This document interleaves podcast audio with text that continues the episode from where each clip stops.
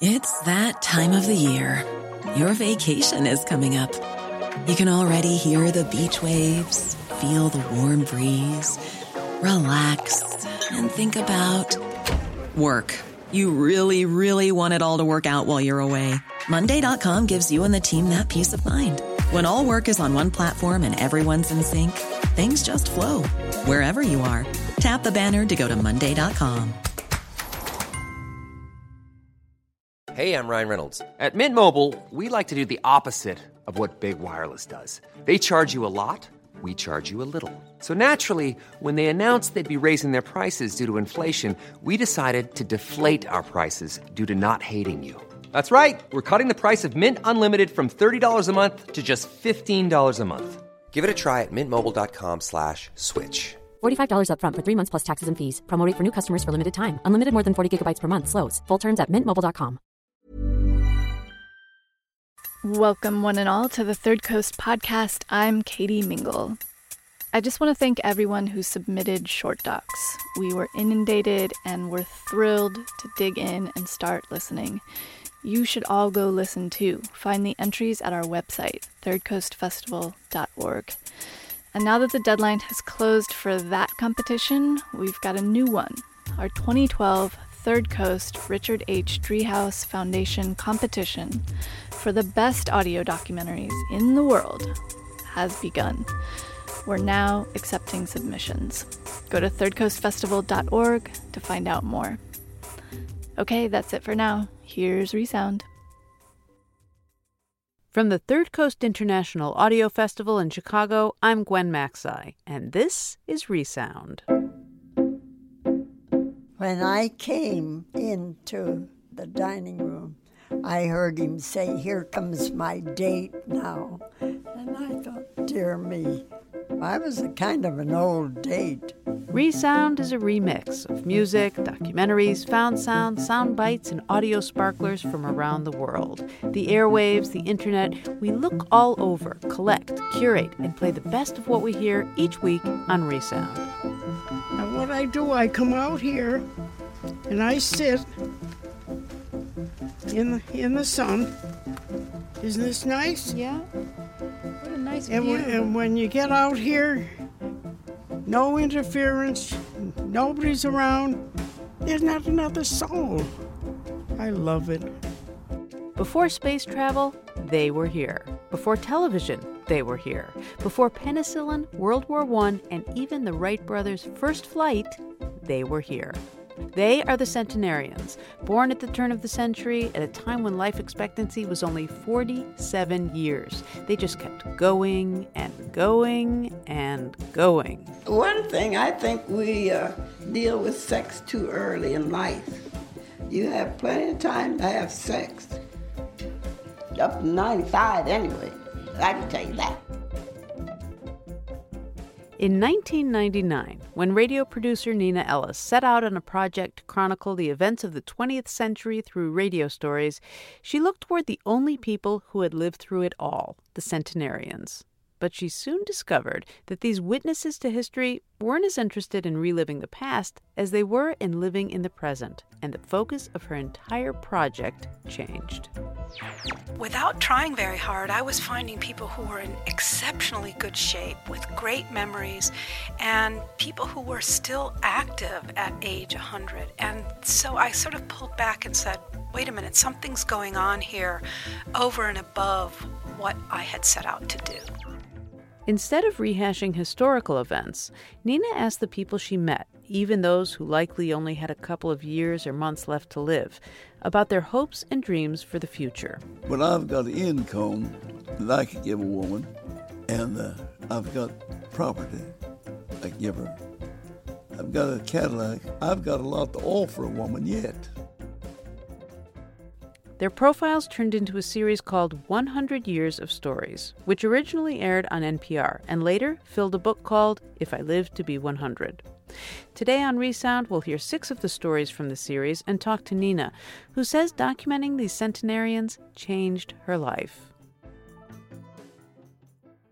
Before we talk about each story that we're going to play, I have to ask you a question.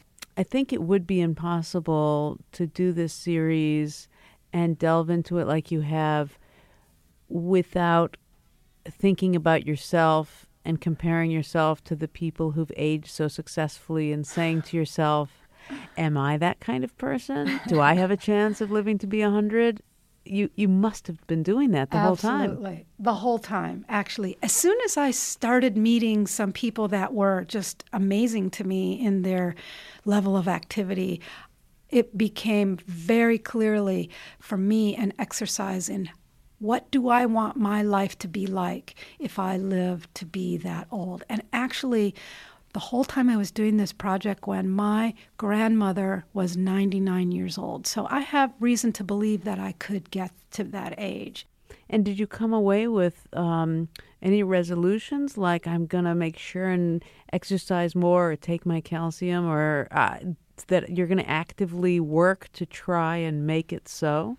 Yes, I did. And it made me, um, first of all, conscious that a lot of these people ended up the way they are because they did make careful choices and because they were conscious of where they were headed. Um, maybe they didn't think they were going to be 100 years old, but they were conscious of keeping um, a life for themselves that they enjoyed and that furthered their own interests. You know, they weren't just going down a stream and kind of, you know, t- letting life take them where they would. They had sort of focused, um, they were motivated and focused on things they wanted to have in their life. So um, it did make me realize that, you know, you, you can you have lots of choices and you can make choices and it's important to make those choices as you get older. You can't wait until you're 90 years old to make those choices you know you have to sort of get there gradually.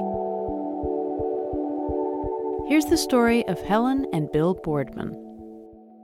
I've always wanted to write a story called love at 90 about what it feels like to be in love when you're really old but for years it was just an idea floating around in my head. Then in the spring, I got a call from a listener who said, You might want to meet my stepmother. She's 104. And when she married my dad, she was 97. I booked a flight to Chicago to meet Helen Boardman. We spent two days talking, with me trying to figure out how one stays hopeful enough to fall in love at 90. Helen's answer lies in the kind of person she's always been. She was born in 1896 in a town called Hoopeston, south of Chicago. Her father was an unusually gregarious farmer. Most every winter he would move the whole family to Los Angeles, traveling for a week on the Santa Fe Railroad. The thing I think that we were impressed with when we waked up and found orange blossoms everywhere the fragrance of them. We couldn't believe that it was summer in California when it was cold and icy in Illinois. We had many lovely things happen to us there. Many lovely things happened in Helen Boardman's life, as she tells it. Every chapter has a happy ending. She is especially proud of the large, warm family she was raised in and of the education her parents provided. I went to a school of speech. It was called Leland Powers School of the Spoken Word. And we were trained to read and impersonate the characters in a play. Helen had talent. She played Joan of Arc to glowing reviews, but after graduation she taught school for a year and then married her high school sweetheart, Curtis Boardman. It was what she wanted. She and Curtis were very close, and she was happy as a full time mother. Every day raising kids was exciting, she says, and she found a way to keep up her performing. When Curtis died, Helen was 73 years old. Did you think about the future? You were alone for the first time and living on your own for the first time. I guess I'm an optimist. I thought the best was ahead. Like, grow old along with me. The best is yet to be. The last of life for which the first was made. So I had made that provision mentally. And I, I was living in the home that my parents built the year I was born. But I didn't hesitate to leave it for something I've considered better. And she describes the next 20 years as full of opportunities. She moved to Florida, went back to school, became a book reviewer, traveled to Europe more than 15 times, and then at age 88, wanting to be closer to her children, she moved into an assisted living community called Friendship Village in Schaumburg, Illinois. She had two hip replacements but stayed active. I've enjoyed the pleasure of new hips, she says. Helen liked living alone, kept up her reading and performing and traveling, and at age 90 she even went whitewater rafting. Soon thereafter, she fell in love with a younger man. The first time we dated, he was the chairman of a dinner that we had here. And when I came into the dining room, I heard him say, Here comes my date now. And I thought, dear me, I was a kind of an old date, not dried up date. Bill Boardman, coincidentally, he has the same last name, also lived at Friendship Village. He had recently lost his wife, and he was not happy alone.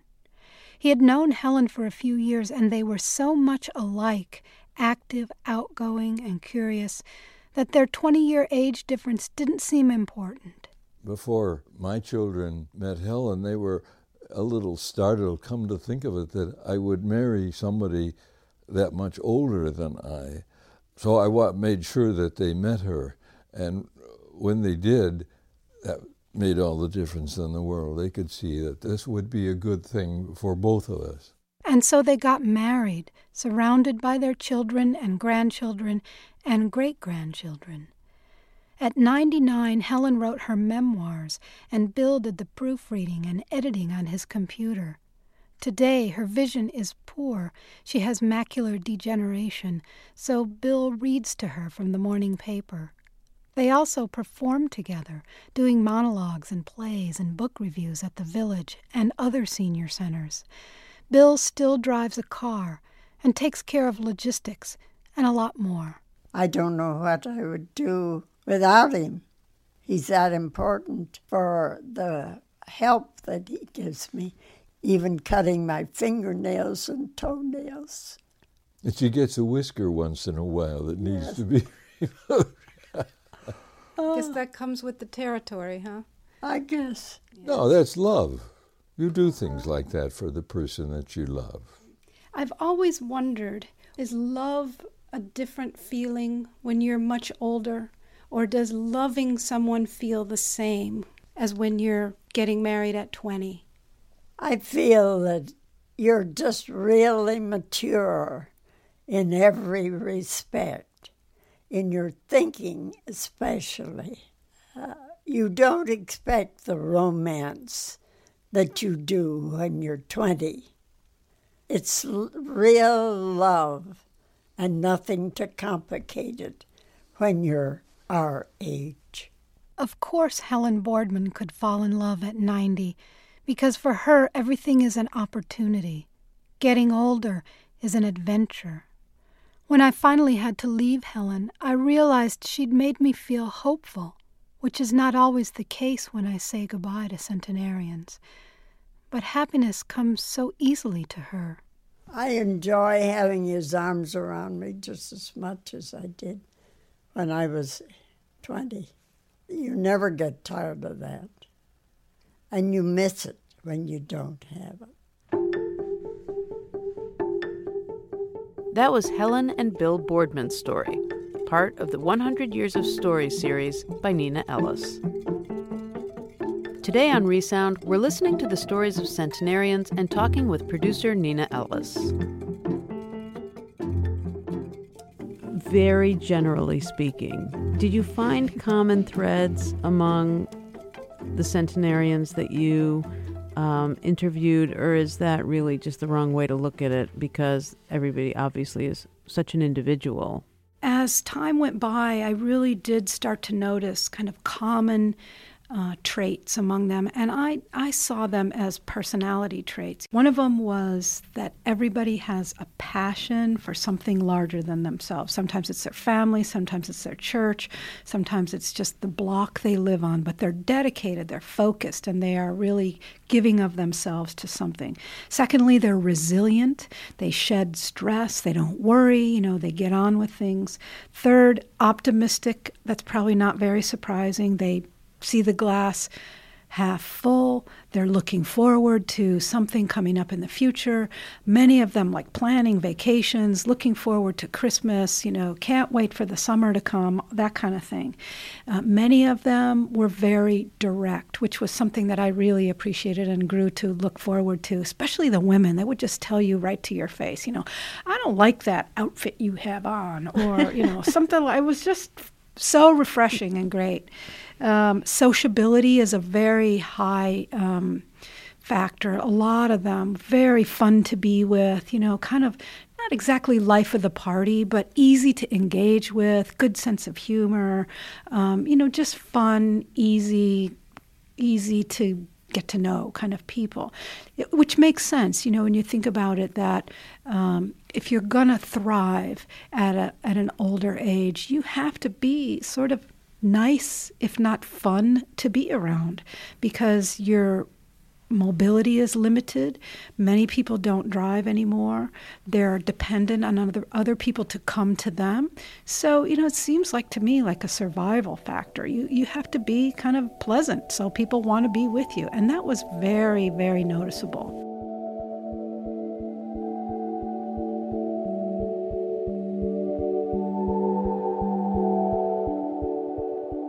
Here's the story of Ruth Ellis.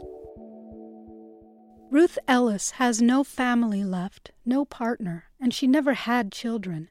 But she's not lonely, and the years that we are most afraid of have been her happiest. If I tell you right away how that happened, you might not appreciate the struggles of her first 80 years. Ruth Charlotte Ellis was born and raised in Springfield, Illinois, where her father was the first African American mail carrier. Her family was loving, but at school she was lonely. I didn't have any friends. Why, why didn't you have friends? Mm-hmm. I guess there weren't very many colored in that school.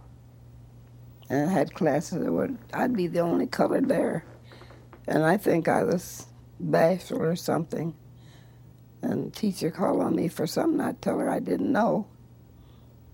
But I knew the answer, but I didn't want to get up before the class. One teacher slapped me because I was so stupid. Old Lady Powers. I told my daddy. So he came over to school and bawled her out. I didn't have too much of a childhood. My gym teacher, she's the only one paid any particular attention to me. She took interest in me. In high school, she had a secret crush on her gym teacher, and gradually Ruth began to realize this about herself she was gay. She never tried to hide it, but she didn't talk with anyone about it either. Ruth graduated from high school, worked a number of jobs in Springfield, and then in the late 30s moved to Detroit for better pay. She learned about the larger gay world and eventually found a partner, a woman named Babe. They bought a house together, and Ruth owned a small printing business. They didn't have much money, but they opened their home to young black gay men and lesbians who were not allowed in the white single sex bars of Detroit. They'd come to our house for just enjoyment. They'd bring a bottle, they'd play cards, we'd dance and play the piano. There'd be some of them that'd be good piano players. Just had a place to enjoy themselves. One fella come from the south. He didn't have any place to come. He stayed at our house. Different ones would come and stay at our house till they find something to do, then they're gone. After 35 years together, Ruth and Babe drifted apart. And so at age 65, Ruth got an apartment in subsidized senior housing in downtown Detroit. And even though she had no family members living and no pension, her best years began. She joined senior citizens clubs and enjoyed bowling, pool, dancing, and for the first time in her life, traveling. And then, at age 79, she took a self defense course from a young woman she had a feeling was gay. Yeah, I was curious. I'd never seen a white lesbian. So I wrote a little note if I could get better acquainted with her. So she came over to see me. And when the woman introduced Ruth to her circle of friends, everything changed. She was embraced by a community hungry for a role model. Ruth doesn't like to say she's experienced discrimination in her life, though she will say being black is harder than being gay. It's clear that much has been denied to her a good education, high paying jobs, and the freedom to socialize as she pleased. Ruth chose not to hide her homosexuality, though, and today the women who surround her take hope and strength from that. Sarah Yulee is one of these women. Ruth took me to visit Sarah, who says she deeply loves Ruth, has found her true grandmother, and wants to make her happy however she can. I think at first, for, you know, five or ten years, the main thing I did was make sure that Ruth could get to an event if she wanted to go, if she wanted to go to the National Women's Music Festival or just to a coffee house. We'd make sure somebody would pick her up and that she'd get to go. And we also work on trying to take care of Ruth's dreams.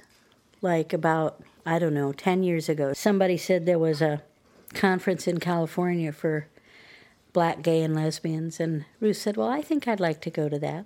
So we raised money, and she and a companion went to that conference. Then a couple years later, she said, You know, I'd like to have a massage, or I'd like to go to Provincetown. This and is like where I went. This is like Ruth Ellis's Make a Wish Foundation. Exactly, exactly. And the circle of friends is so large now that there is almost nothing that she could think of that couldn't be made to happen. Why did this happen to you, Ruth? I don't know. Just out of the sky. And now there's a documentary film called Living with Pride Ruth Ellis at 100. So far, it's been shown at gatherings in more than 80 cities in the U.S. and overseas. And as a result, Ruth is alone only when she wants to be. She gets phone calls and visitors and invitations to appear before groups. I went with Ruth to one of these events at Michigan State University, where a classroom full of mostly 20 year old students watched the film. Afterward, when Ruth was before them ready for questions, there was silence. Later, many of them admitted they were afraid of older people, and none of them, it turns out, had talked with anyone aside from their grandparents over 60 years old. They stared at Ruth, a messenger from another century. Now don't be bashful. I'm just an ordinary person. I would like to know, um, I think most of us in here are social workers, and I wondered what you would like us to know um, from your experience with social workers. What would you like us to know? I would like for the young people to take more interest in some old person. There's a lot of old people that have lost their families, they don't have anyone. And I think if the young people would just pick out one person that they could go visit, take them to a show or to lunch or something like that, I think they'd appreciate that very much. I had a friend that lived to be a hundred. Then she decided that she was tired and she just stopped eating till she passed. So I don't want to get that tired. I, I want to live as long as I can. Ruth Ellis has gone from being a shy little girl with no friends to a wise elder, an inspiration. It took nearly a hundred years, though, and on some days she says she is tired of living.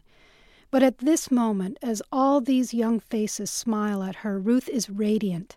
She practically inhales their energy, and it makes her just a little bit bold. What do you think about sex education in schools? you got me there, honey. You got me there.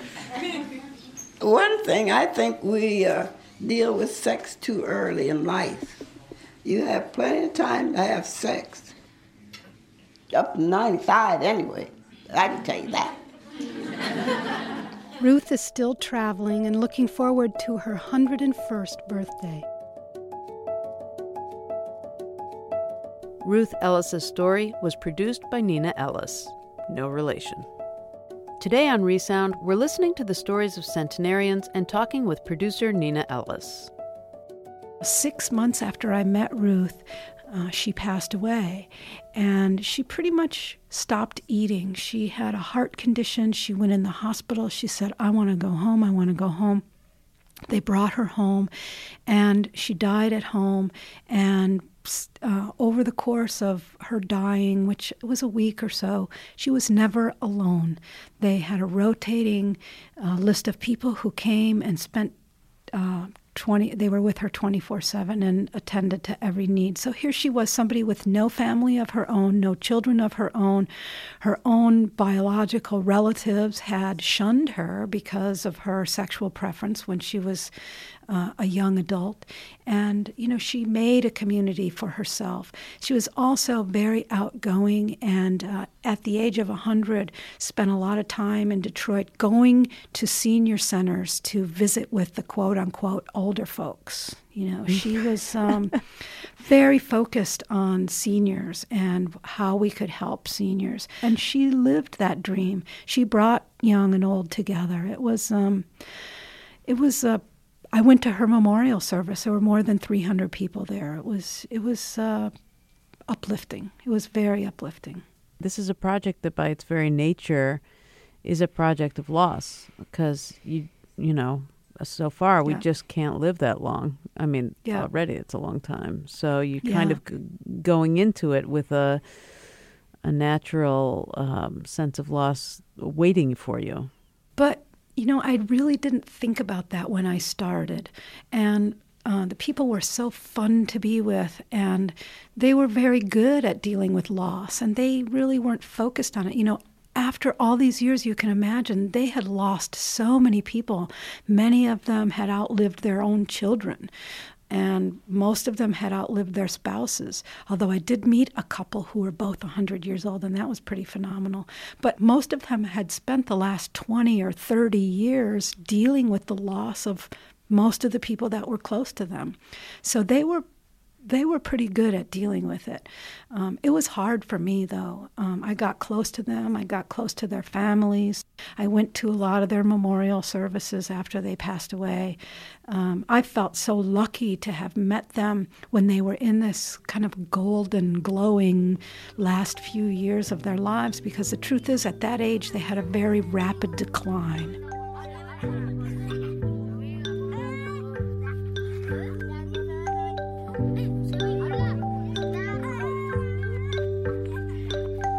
You're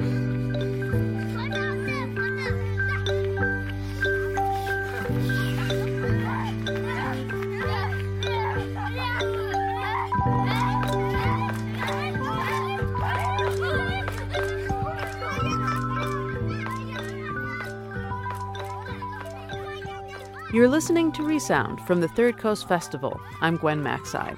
Today we're listening to selections from 100 Years of Stories by Neenah Ellis and talking to her about this remarkable centenarian population. Next up is an excerpt from Abe Goldstein's story, who, well into his 10th decade, was still going to his office every day.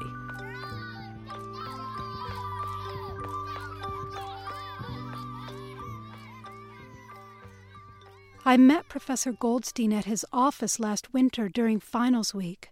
He arrived wearing a brown raincoat, a brown matching fedora, and a brown polyester suit.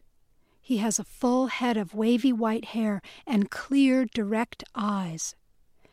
He was cordial but reserved as he greeted me, and I noted that his hands were very smooth. Silently, he went to a filing cabinet, lifted out a business law textbook, and sat down at his desk, ready for his first tutoring appointment with a student named Anna. You got lunch for me there? no, I'm sorry. Uh, I'll wait till you bring it. In the book, it What states page you open talking about? What page, page? 156. One 56. six. 56, yes. There is no 156. There must be. yeah. Now what? right here. Now that's where a buyer uh, places an order for a good to a manufacturer. He agrees to buy the entire output that A manufactures in his factory. Mm-hmm. Now, the quantity isn't specified, we don't know what it's going to be, but we do know by a simply lapse of time how much the output is, so therefore that's a good contract. Professor Goldstein is patient and thorough. They talk for an hour about a number of subjects, and he acts as if there's nothing in the world he'd rather be doing. You got to remember that. Okay. Okay. Thank you so much. Good luck on the exam. Thank you. You want me to take the exam for you? Oh, I would love that. Is that possible? I won't do anything. That was an excerpt from Abraham Goldstein's profile, produced by Neenah Ellis for NPR in the year 2000.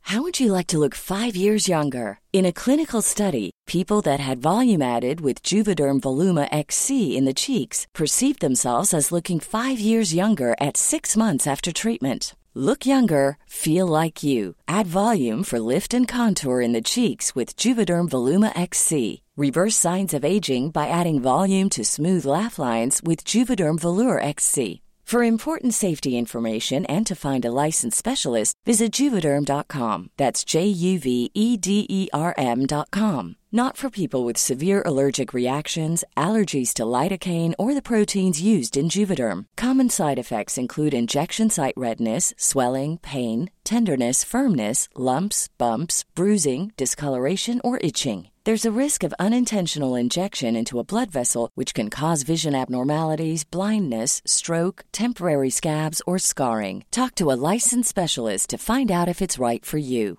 Hiring for your small business? If you're not looking for professionals on LinkedIn, you're looking in the wrong place. That's like looking for your car keys in a fish tank.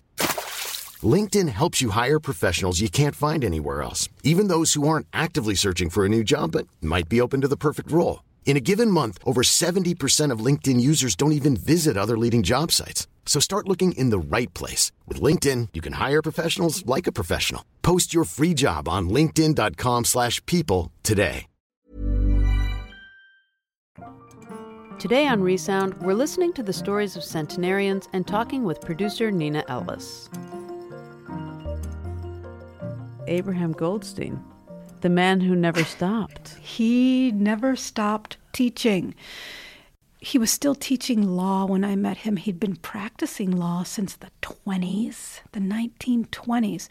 And he claimed to not have any interest in the past. He didn't want to talk to me about the past.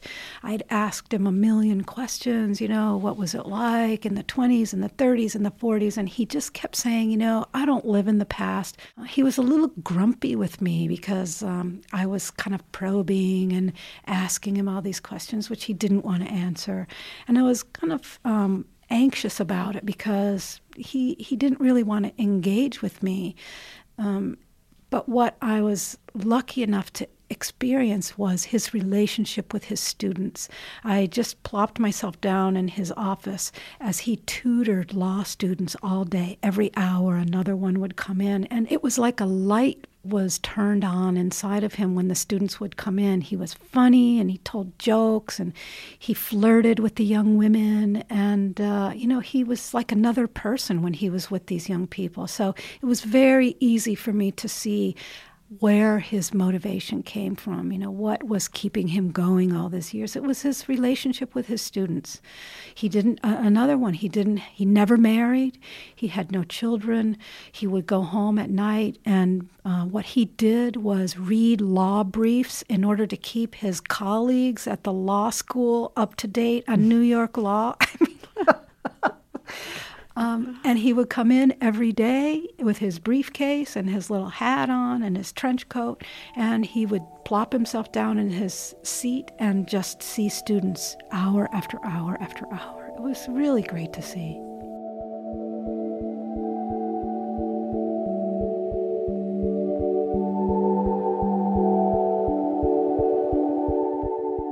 Here's the story of R.L. Stamper. R.L. Stamper is a cowboy and a preacher. He came to Indian Territory 95 years ago and still lives on the same land his daddy bought east of Tulsa. Today it's the Stamper Quarter Horse Ranch. R.L. lives on the property, alone in his own rambling house. A woman comes in the morning to cook and clean and help out. In his den there's a whole wall covered with sparkling horse trophies but today the quarter horse business is run by his son and grandson, who both live just steps away in their own homes. R.L. is in pretty good shape physically, though he uses an electric scooter to get around. He's sharp and funny and a tireless storyteller. He was born in 1896, one of 22 children raised by poor parents. They lived in eastern Kentucky, where he says there was lots of feuding and robbery and killing, which today he understands. I think the robbers, good moral men, maybe as good as, or better than the common rod of men today. They didn't rob the poor, I remember. And uh, my daddy wouldn't know how to lie. He's a good, honest, hard-working man. And uh, he got into some trouble, however. R.L. calls the trouble shootin' scrapes. His father killed at least one man, beat him to the draw, and shot him in the heart. He didn't go to jail, but after that he wasn't safe.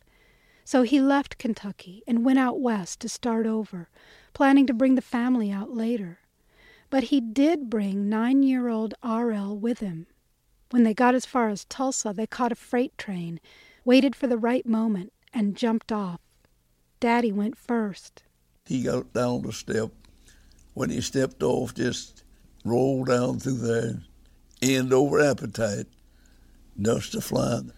I climbed down the step, you know, it's about four feet to ground. First place hit top of my head, I rolled down there. Just a kid, you see. Wasn't that a deal? R.L.'s father left him alone in a hotel for a week while he bought some cheap land. Then they cleared it with axes and crosscut saws and built a house. The rest of the family came out in the spring of 1906. When you first came to this area, who lived around here? What was it like? Nobody, nobody but Indians. No white people at all here when we come here. Really? Now, I had to learn to talk Cherokee before I could speak. Is that right? See, old Tohija, do you do geja? What does that mean? Uh, don't show enough pretty girl. now, they had a stomp ground up here, a mile from here, What's that? where they dance around. Dance. Yeah, they had a pole that danced around. Of course, I didn't know what to say. It was he o wa he eh, he he o wa he eh, he do you wa he eh, he. I didn't know what they're saying. They might have been celebrating burning a white man. I don't know, but I there wasn't nothing else to do. You see? But you went to see that? Oh yeah, I'd go to that regularly. You know, I got along good with the Indians, real good. In the 95 years that R.L. Stamper has lived in Oklahoma, he's raised cattle, broken horses, slaughtered hogs, and made a little moonshine on the side. He worked in the oil fields and the mines. He was a house mover. Twice he nearly died of tetanus, and once he froze his ears while riding horseback all night to see a girl. He married a Cherokee woman, and he met the outlaws Bonnie and Clyde and Pretty Boy Floyd, who used to hide out a mile from here in caves. It's a hot afternoon in May as we talk in the living room of R.L.'s ranch house. We sit close so his weak eyes can see my face. He's all sprawling legs in his scooter, leaning down at me, till the brim of his cowboy hat nearly touches my forehead. His aqua velva aftershave fills my head. I get carried away by the stories, and until this moment, I forget that R.L. is a preacher. I can't imagine a child born today who lives a hundred years. Will they see the changes that you have seen? No, no, I, I don't. I don't think time will last. I'll tell you why.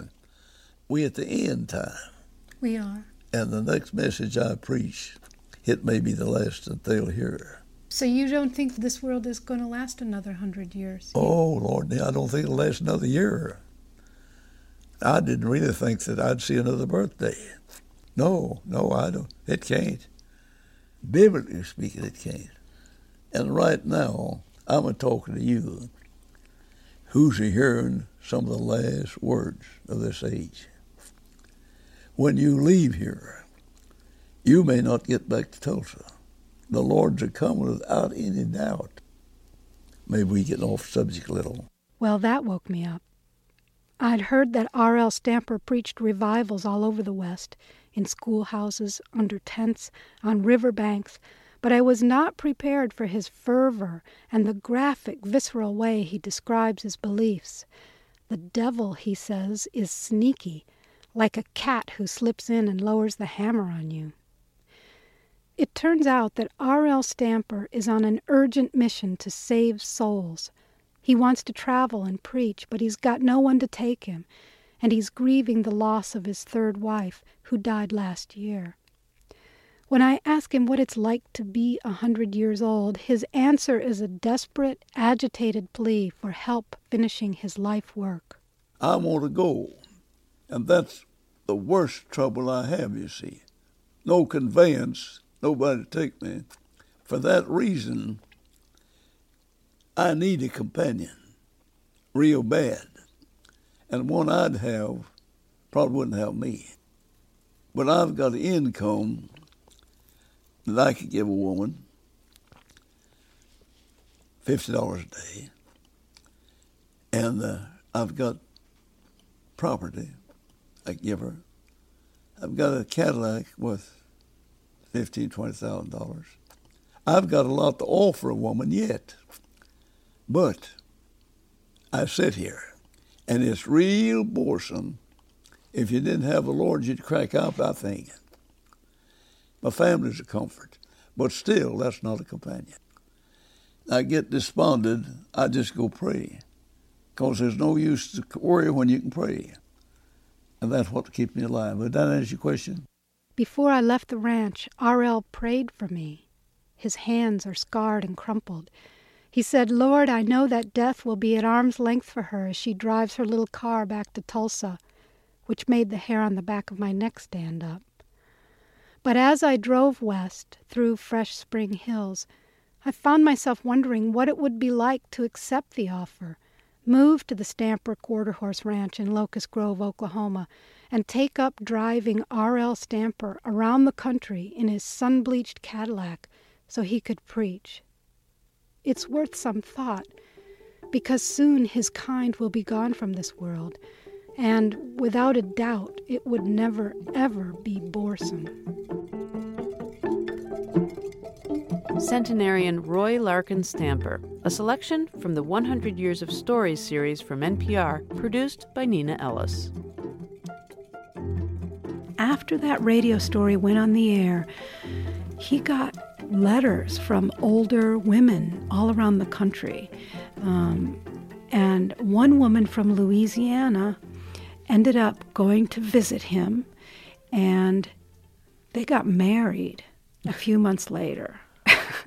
he was 103, and she was, was, in she? her she was in her 80s, robbing and, the cradle, um, robbing the cradle, and the families were, ne- needless to say, pretty shocked.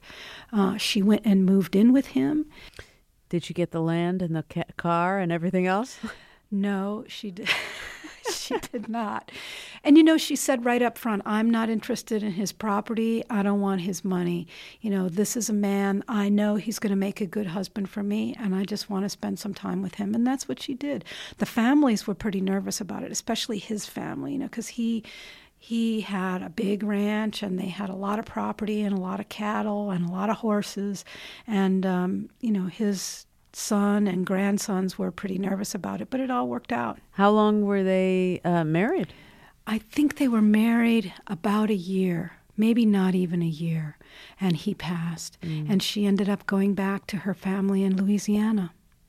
But, you know, they, the time they were together, who's to say that they shouldn't have been married? You know, they had a great time. They were both um, great companions. They, uh, she was able to enable him to get out more because she um, was very sociable, very fun loving. They were unafraid. They were unafraid.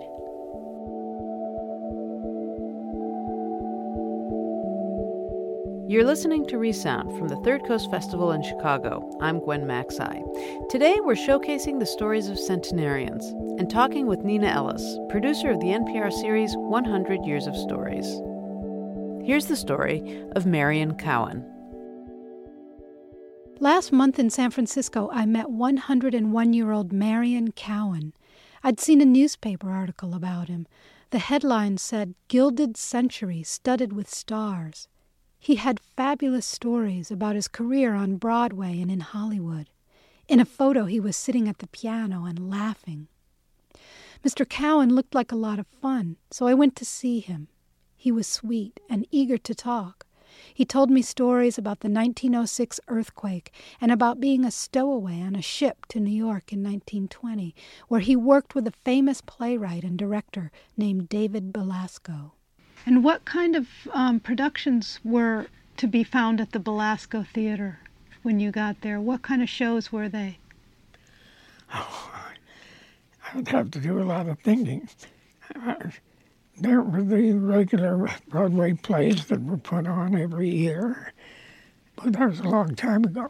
Did you have favorite stars that you liked working with better than others? Well, I knew some of them very well, like Clark Gable and oh, the woman who was very famous. She lived down at uh, off the coast of South America.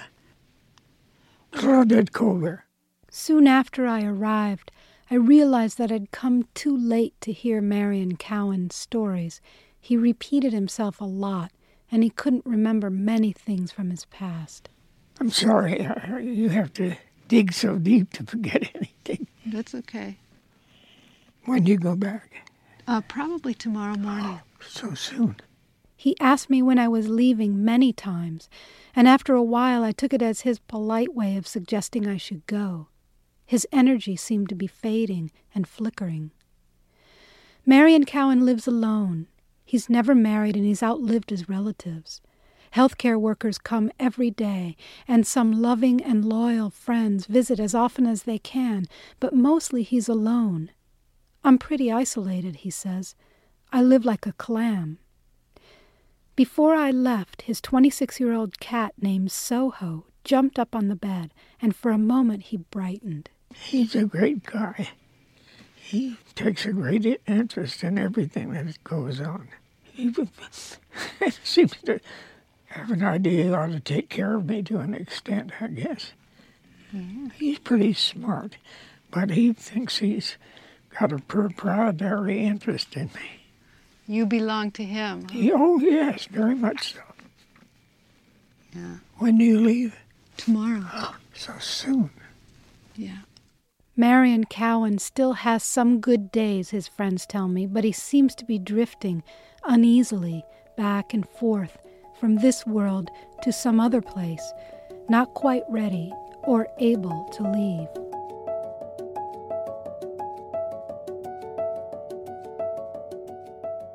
Marion Cowan's story was produced by Neenah Ellis.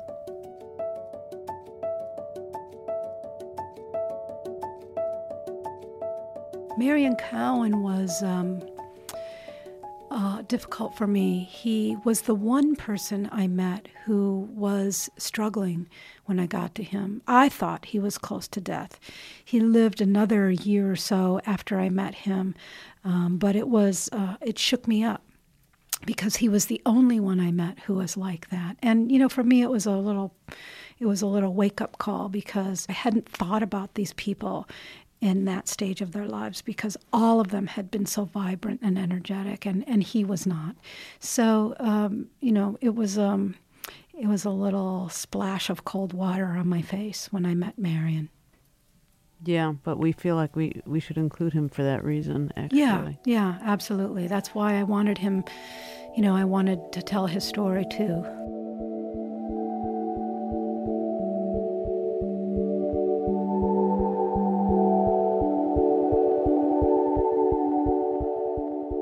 Here's the story of Anna Wilmot.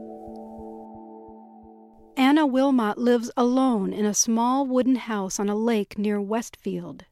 She's small and fair, her eyes are blue blue, and her hair is now red. Inside the house, as she shows me around, her movements are quick, though she often refers to her poor old legs. Here's her daily routine. She gets up early, eats a big breakfast, does some stretching, and then settles down in her favorite chair. Anna is a reader, romance novels and mysteries mostly. There's a deep silence in her house. She doesn't care for the radio or television. Around noon, Meals on Wheels arrives. It's my meal. It's hot. You want to eat it? Not now. Well, maybe you'll have it later. Maybe. What kind of a sandwich? Looks like ham and cheese. Is it? Yep. Want to take this with you? Nah. Why? No, I don't want to eat all your food. You, I got loads of it. Take it with you. Okay. In the afternoon, Anna reads some more, answers the phone, which rings a lot, or gets out of the house altogether. Her friends and neighbors of all ages take her grocery shopping, invite her to birthday parties, bring their kids by to say hello. She says she's able to do everything she wants to do. Sometimes she drives her car. It's a well traveled Dodge she calls her jalopy. And when the weather's warm, she goes out on the lake in her rowboat. She proudly shows me her bicep. On this day, Anna and I talk and laugh all afternoon. She finally convinces me to eat her lunch and then tells me about growing up in a large family. She played basketball and taught swimming. We were outdoor kids, she says. Anna described her marriage, the deep fear they felt during the Depression, and how her son wrote her every day during his service in World War II. She still has all the letters. Anna is cheerful and funny, but as she talks, what she misses most in her life creeps in her two best friends, her husband and her younger brother, Louis. As a teenager, my brother and I used to go to dances, and my brother was very protective of me. He'd look the feller over, and if he didn't like his looks, he says, You can't go with him. I said, Why not? He says, I don't like the way he looks. So he'd, he'd watch over me. And remember, he was a year and a half younger, but I, I listened to him. And uh, when he died, he was 93 and uh, quite a healthy man. We were very, very close. What was your husband's name? Frederick. Frederick. Were you you were a teenager when you met your husband to be? No, not exactly. I must have been about 20. And uh, he had he was in the uh, First World War. I went with him for a couple of years, and then we were married. Then I had the the one son, Frederick, who lives in California now, and he's uh, I call him my baby. He's 75 years old. Anna has outlived everyone in her family but her son. This has been hard, she says, and losing her husband was just terrible. It was like my right hand being torn off of me because I was with him for 50 years, but I knew I had to calm down because I was left alone. And finally, finally, I got a hold of myself. At that particular time, I was ready to sell the house and move. I don't know where I was going to move, but I didn't. I just didn't want to stay here. I suppose the memories, uh, everything, but I had no idea uh, what I wanted to do. I was too confused, too upset. But as I say, I calmed down, so uh, I uh, didn't have to make a decision. Yeah.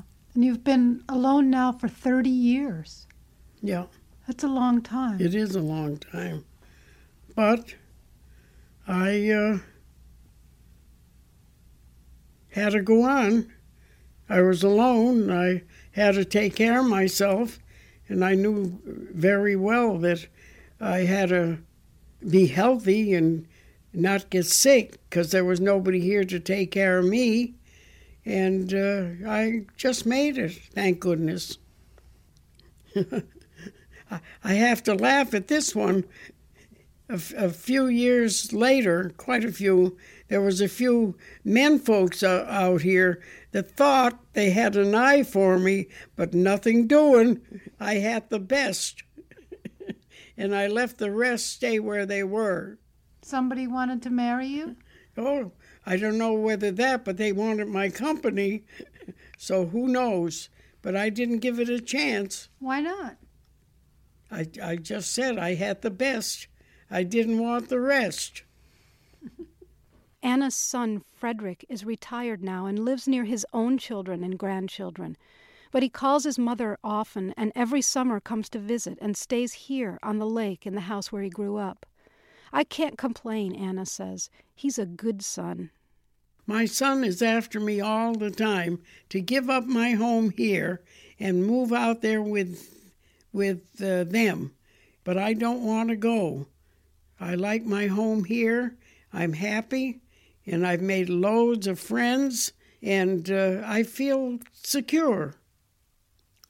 And if I went out there, I know I'd love to be with my son and daughter in law, but uh, not as much as I want to remain here, and I certainly will as long as I can. In the late afternoon, Anna takes me outside. We collect the mail and then go around back to look at the lake. Her husband built this house, and her family had a cabin nearby when she was growing up, so this is her lake. No person in her life has lasted as long. Sometimes, if it's warm and foggy, she surrenders all her clothes and swims in this water she has known for a hundred years. She says she's not lonesome living here. And what I do, I come out here and I sit in the in the sun. Isn't this nice? Yeah. What a nice and view. When, and when you get out here, no interference, nobody's around. There's not another soul. I love it. I don't want to die. I want to stay here. I'm going to be cremated. I want them to throw my ashes in the pond, but I'm warning everybody don't eat the fish. They might be eating me. True. Believe me? Anna Wilmot, looking forward to her 103rd birthday.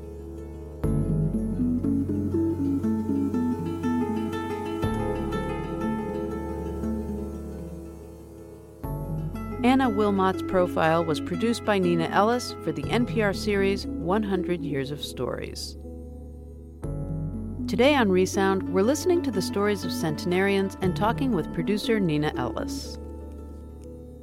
Anna Wilmot lived to be 111 and uh, eventually went to live with her son in the Philippines.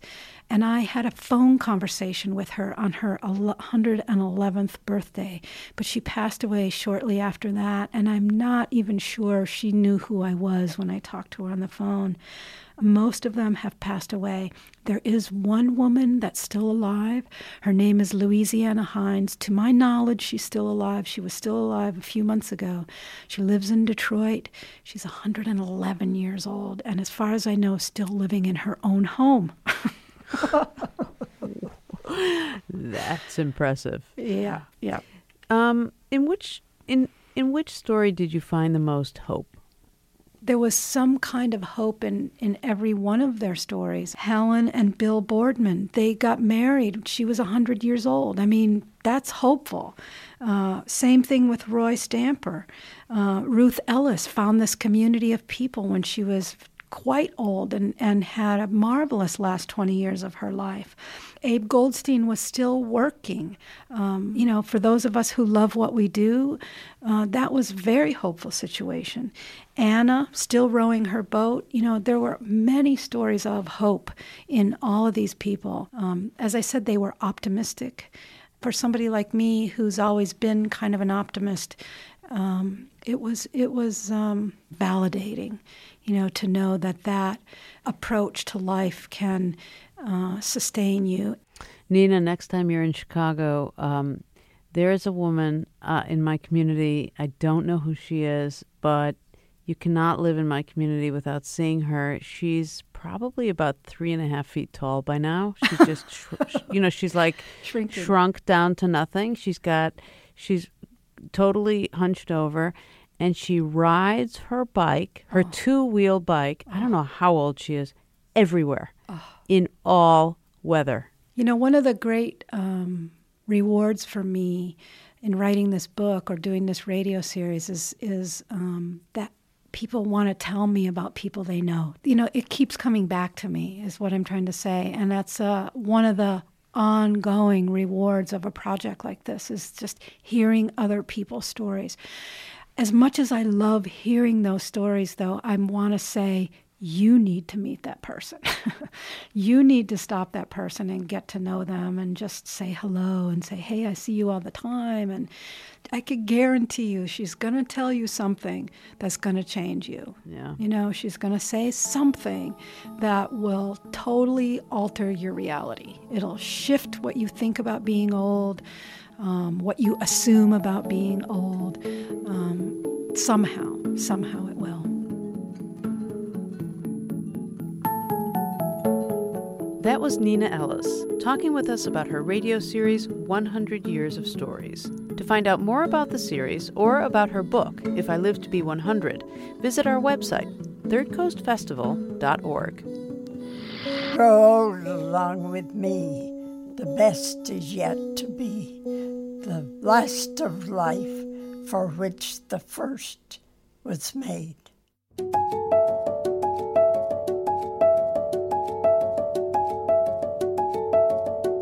Resound is a production of the Third Coast International Audio Festival in Chicago. I'm Gwen Macsai. The program is produced by Katie Mingle and curated by Johanna Zorn and Julie Shapiro of the Third Coast Festival. You can hear today's program at thirdcoastfestival.org, where you can also hear hundreds of outstanding documentaries from around the world and subscribe to our podcast. Support for Resound comes from Doejo, a full service digital agency, on the web at doejo.com. Doejo, we fuel ideas that grow. The Third Coast Festival is a nonprofit arts organization made possible with lead funding from the Richard H. Driehaus Foundation and the John D. and Catherine T. MacArthur Foundation. Additional support is provided by the Boeing Company Charitable Trust, the Agudino Foundation, and the Menaki Foundation.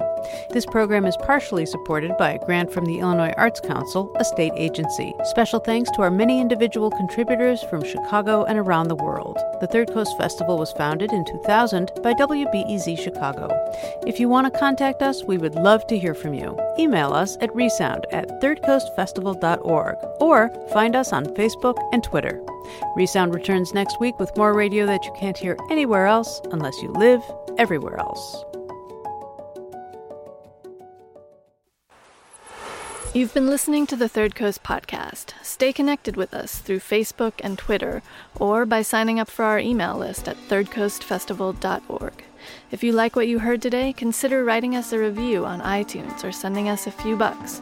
As always, thanks for listening.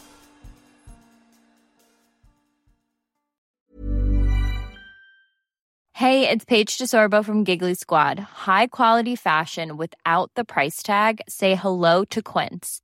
I'm snagging high-end essentials like cozy cashmere sweaters, sleek leather jackets, fine jewelry, and so much more. With Quince being 50 to 80% less than similar brands.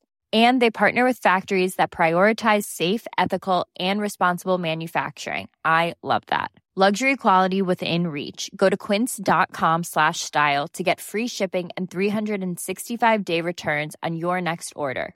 Quince.com slash style. Whether you're a morning person or a bedtime procrastinator, everyone deserves a mattress that works for their style. And you'll find the best mattress for you at Ashley.